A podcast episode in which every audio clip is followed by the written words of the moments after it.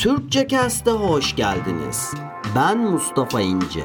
Bu podcastlerde hayatlarında, işlerinde, ticaretlerinde ekip çalışması yer alan, kişisel gelişimlerine önem veren herkese faydalı içeriklerle karşılaşacaksınız. İyi dinlemeler dilerim.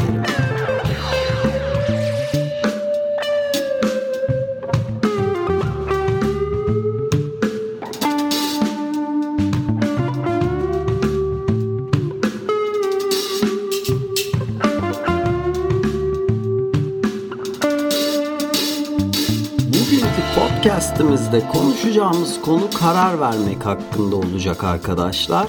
Ben bu karar verme meselesini 3 başlıkta, 3 bölümde inceleyeceğim. Birincisi karar öncesi hakkında olacak. Ardından karar vermek ve son olarak da 3. bölümde de karar sonrası hakkında konuşacağız. Karar öncesiyle bir başlayalım. Şimdi baktığımızda bizler sürekli olarak zaten karar veriyoruz.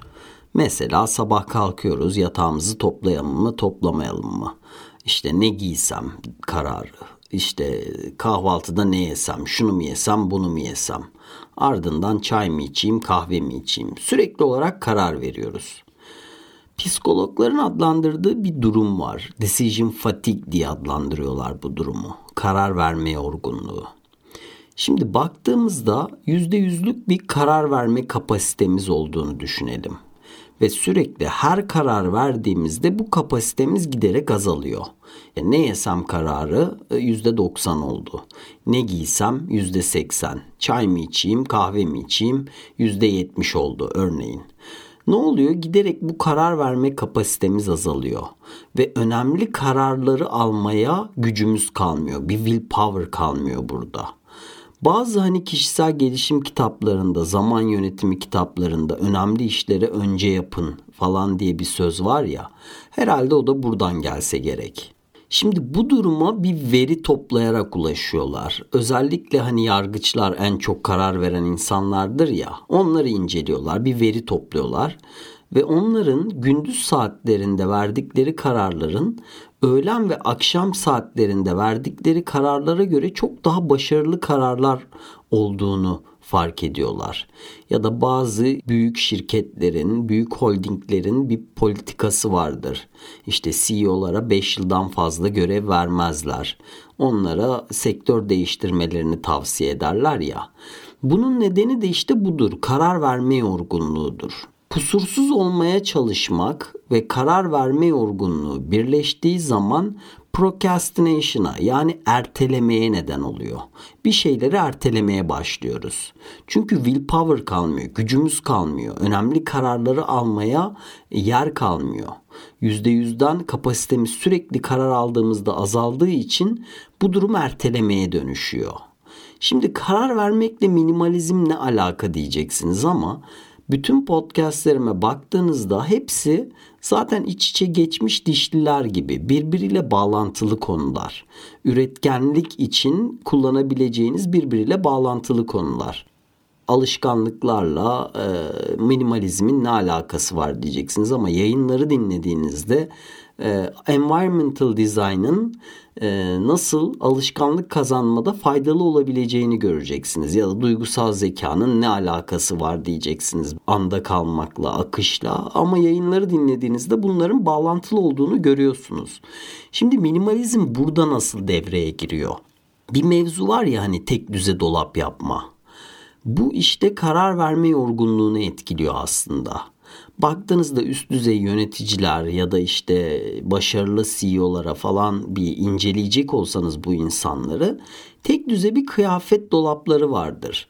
Hani minimalistler gibi siyah üniformadan bahsetmiyorum ama bir lacivert takım elbise, beyaz gömlek dahi olsa bir üniformaya sahiplerdir bunlar ne bileyim işte Steve Jobs'ın hikayesini okuduysanız mesela evini uzun süre yerleştirememiş olması, yerleştirmemiş olması ya da Zuckerberg'in o gri tişörtü, Steve Jobs'ın işte e, kot pantolonu gibi gibi gibi bir sürü hikayeye karşılaşacaksınız. Bir sürü durum karşınıza çıkacak bu tarz. Bunun nedeni işte bu karar verme yorgunluğundan uzaklaşmak. Çünkü karar vermemek de aslında bir karar vermektir ya. Yani dolabını açıyorsun, belirli kombinasyonların var ya da tek düze bir dolabın var. Karar vermiyorsun orada. Bu da bir karar vermek aslında. Yani kararını bu tarz, o karar verme kapasiteni bu tarz basit şeylere harcamıyorsun ki önemli kararları verebilecek gücün kalsın diye. Minimalizm işte o tek düze dolap karar verme konusunda bu tarz etkilere sahip. Nedeni budur aslında. Şimdi burada karar öncesinde bilmemiz gereken bir durum var. Farkında olmamız gereken aslında bildiğimiz ama önceliklerimizi belli etmemiz lazım. Öncelikler derken ne bu sıralama? Birincisi yaradan değil mi? Ardından sağlık ve aile geliyor. Ardından ne geliyor? Benim için yaptığım işimdir, ticaretimdir.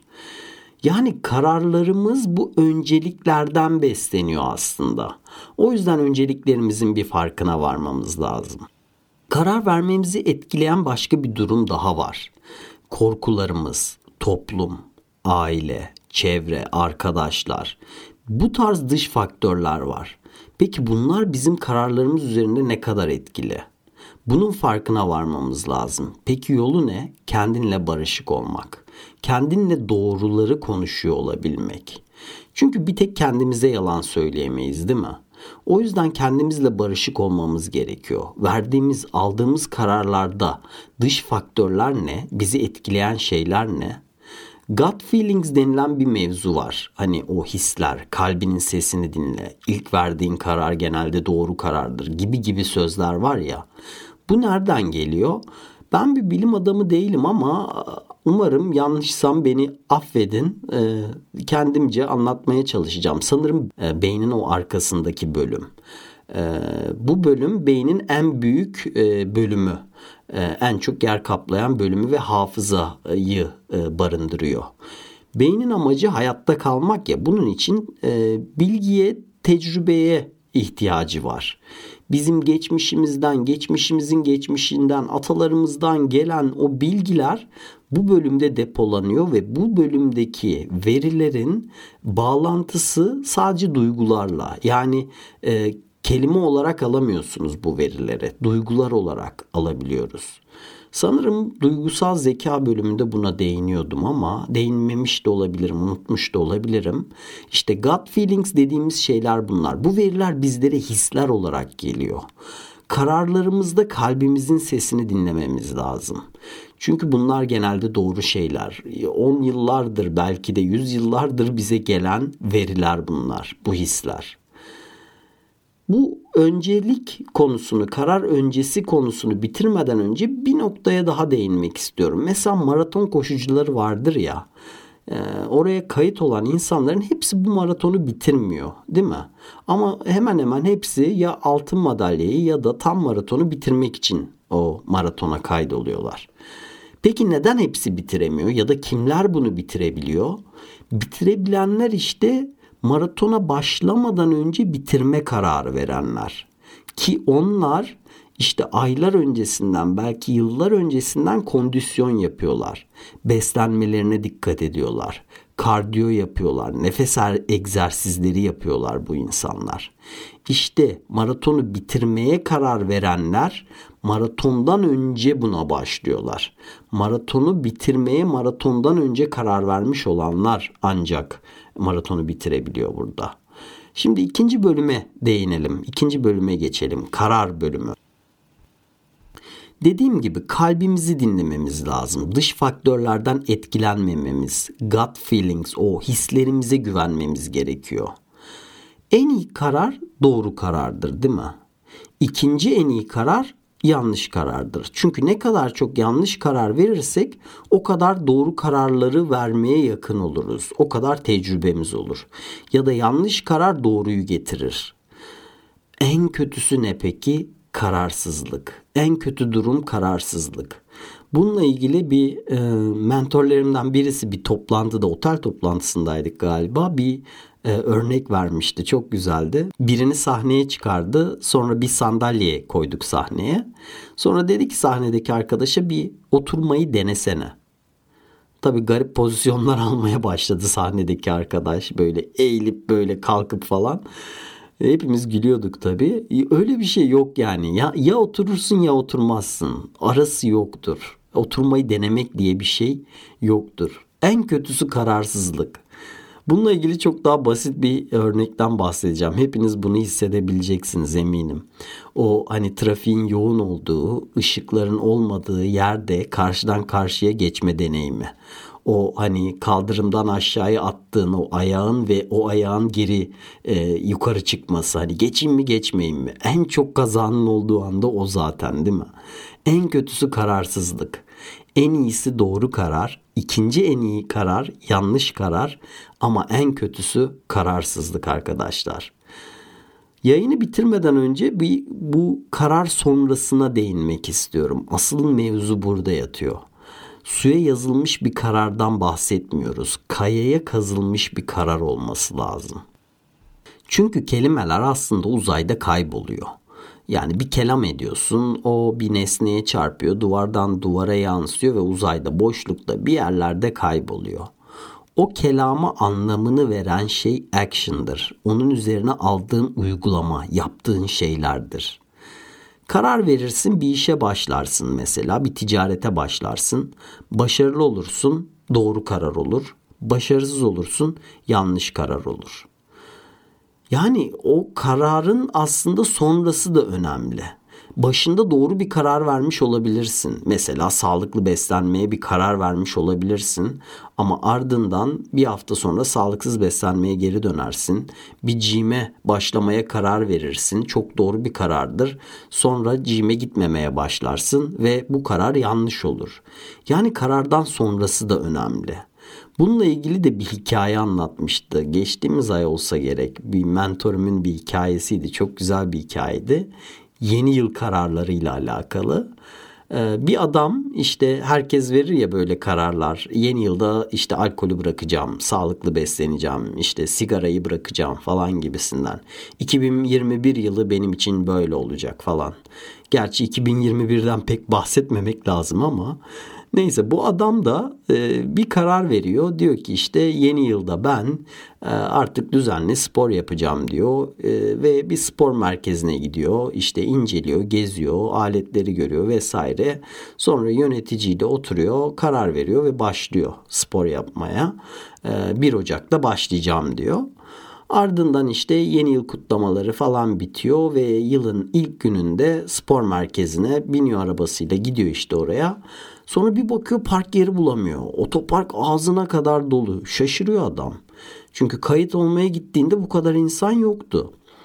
Sonra arabasını zar zor park ediyor. Tabi spor merkezine gidecek. Çıkacak merdivenlerden yukarı. Ee, bakıyor hani genelde camdır ya cam mekandır ya o tarz yerler. Hani spor merkezini görebilirsin ya. Yukarı çıkarken bakıyor işte e, bütün aletlerin başında insanlar bekliyor. Her yer ağzına kadar dolu şaşırıyor. O arada yöneticiyle karşılaşıyor. Diyor ki kayıt sırasında böyle değildi. Ne oldu ya buraya? Ağzına kadar dolmuş. Yönetici de diyor ki merak etme merak etme onlar yeni yıl kararcıları. Bir hafta sonra onların %70 %80'i zaten burada olmayacak. Sen sporuna devam et diyor. Genelde de durum böyledir değil mi? Başında bir karar verirsin. Çok doğru bir karar olabilir. Ama ardından o kararı doğru yapmak mesele. O kararı çünkü yanlış da yapabilirsin. Ya da yanlış bir karar verirsin o kararı doğru da yapabilirsin. Ama en kötüsü işte kararsızlık. Kararımızı doğru yapmamız lazım. Yörüngeden çıktıysak tekrar tekrar yörüngeye girmemiz lazım. Son olarak yayını bitirmeden önce e, bundan 15 yıl önce bir mesaj gelmişti bana. Hala hafızamda, hala kazınmış. Onu paylaşmak istiyorum sizlerle. Bu mesajı atan kişi de nesillerden nesillere Almanya'da bir şirket kuran bir Alman e, birisi. Çok hoş bir mesaj. Tüm bu olayı özetliyor zaten. 1800'lü yıllardan falan başlamışlar. Öyle köklü bir aile. O bir mesaj atmıştı. Diyordu ki mesajda İlerlerken arkana bakmazsın. Doğru ya da yanlış karar diye bir şey yoktur. Kararı doğru yapmak vardır. Analiz zamanı olay sırasında değil olaydan sonradır. Felç olana kadar analiz etmeyin. Aslında tamamıyla bu durumu özetliyor değil mi? Eğer ki yaratan bizim geçmişe bakmamızı isteseydi iki çift göz de herhalde ensemizde kafamızın arkasında olurdu.